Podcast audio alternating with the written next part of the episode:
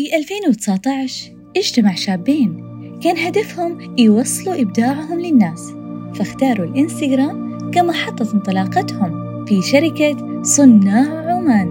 و2020 كانت نقطة البداية الحقيقية. السلطان قابوس بن سعيد طيب الله ثراه. هو الداعم الأول لنا بجميع فئاتنا العمرية.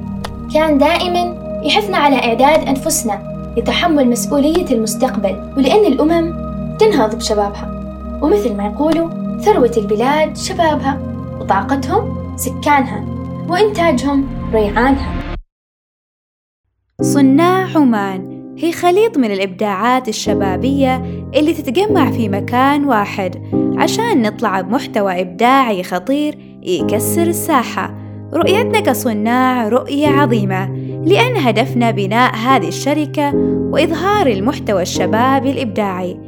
لكن بأسلوب وبنكهات مختلفة. وغير كذا نسعى عشان نطور من مهاراتنا ونفجر طاقاتنا الشبابية.